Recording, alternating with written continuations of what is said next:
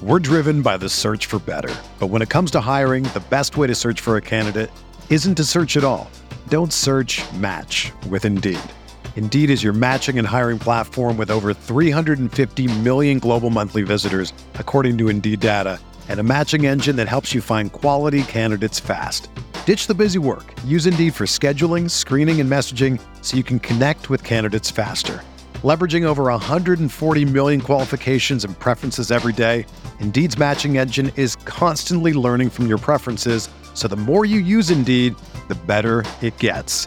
Join more than 3.5 million businesses worldwide that use Indeed to hire great talent fast. And listeners of this show will get a $75 sponsored job credit to get your jobs more visibility at Indeed.com slash BlueWire. Just go to Indeed.com slash BlueWire right now and support our show by saying that you heard about Indeed on this podcast. That's Indeed.com slash BlueWire. Terms and conditions apply. Need to hire? You need Indeed. Hey, I'm Sam Pasco, and this is the Fantasy Bites podcast. For more insight and analysis, head over to rotowire.com slash pod. We first start with the top player notes in the NFL. Raheem Mostert is expected to miss about eight weeks and will go on the IR. Mostert exerts Sunday's win over the Lions with a knee injury, which turns out to be a chipped cartilage. Rookie six round draft pick Elijah Mitchell took over for Mostert against Detroit and rushed for 100 yards, so he'll likely lead San Francisco's backfield in Mostert's absence. JaMycal Hasty and rookie third round pick Trey Sermon should also see additional opportunities while Mostert recovers.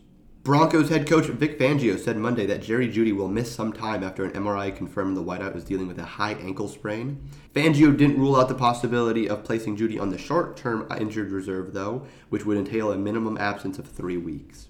Here are some observations from NFL Week 1 action. Check out the article from Chris Liss on rotowire.com slash pod for the full notes. While we thought the Bengals offense would be sluggish with their offensive line so bad, and Joe Burrow did take five stacks, he did manage 9.7 yards per attempt, and Joe Mixon had over 120 yards on the ground. Also with the Bengals, Tyler Boyd's role, just four targets, is no longer assured given the presence of two more dynamic options. Eagles quarterback Jalen Hurts, with 264 passing yards, 3 touchdowns, and 62 rushing yards, can play. The Eagles' offense, with its healthy offensive line and improved outside receivers and quarterback upgrade, should produce this season. Eagles running back Kenneth Gainwell is the backup to Miles Sanders, not Boston Scott. Steelers wide receiver Diontae Johnson with 10 targets, and despite leaving temporarily with an injury in the first half, is the Steelers' go to guy. Kyle Pitts didn't do much, but he was the co leader in targets with Calvin Ridley for the Falcons offense. Neither did too much in general, but both should be fine unless 36 year old Matt Ryan is done, as he only had 4.7 yards per attempt. Even with Najee Harris, the Steelers still couldn't run the ball to save their lives. Yes, maybe the Bills are really strong up front, though. On the bright side, though, Harris had 16 running back carries, so Mike Tomlin's tendencies haven't changed. Also available on rotowire.com slash pod, Jerry Donabedian breaks down the backfield situation for each team. Here's some key takeaways from the running back position. Week 1 running back usage leaderboard included Najee Harris, Darrell Henderson, Christian McCaffrey, Zeke Elliott, Chris Carson, Joe Mixon, Devin Singletary, Mike Davis, Alvin Kamara, and CEH. In terms of carries, the top three leaders in terms of pure carries, each with over 23 carries, was Joe Mixon, Mark Ingram, and Damien Harris. In terms of targets, D'Andre Swift led all running backs with 11 targets, the only such running back to have double digit targets. Also in the top four was Christian McCaffrey, Jamaal Williams, and Nyheim Hines, all with over eight. One injury note for the running back position is Seahawks running back Rashad Penny had an aggravated calf injury and did not play any snaps after halftime. He was limited at practice last Wednesday and Thursday, but he didn't carry any injury designation after a full practice Friday.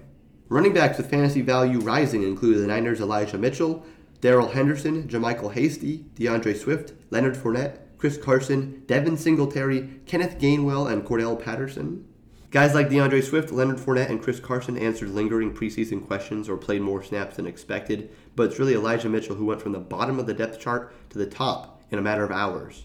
Proceed with caution for Mark Ingram and Jamaal Williams. Both guys had big week ones, but with underlying usage that suggests we've already seen the ceiling and the floor could be ugly.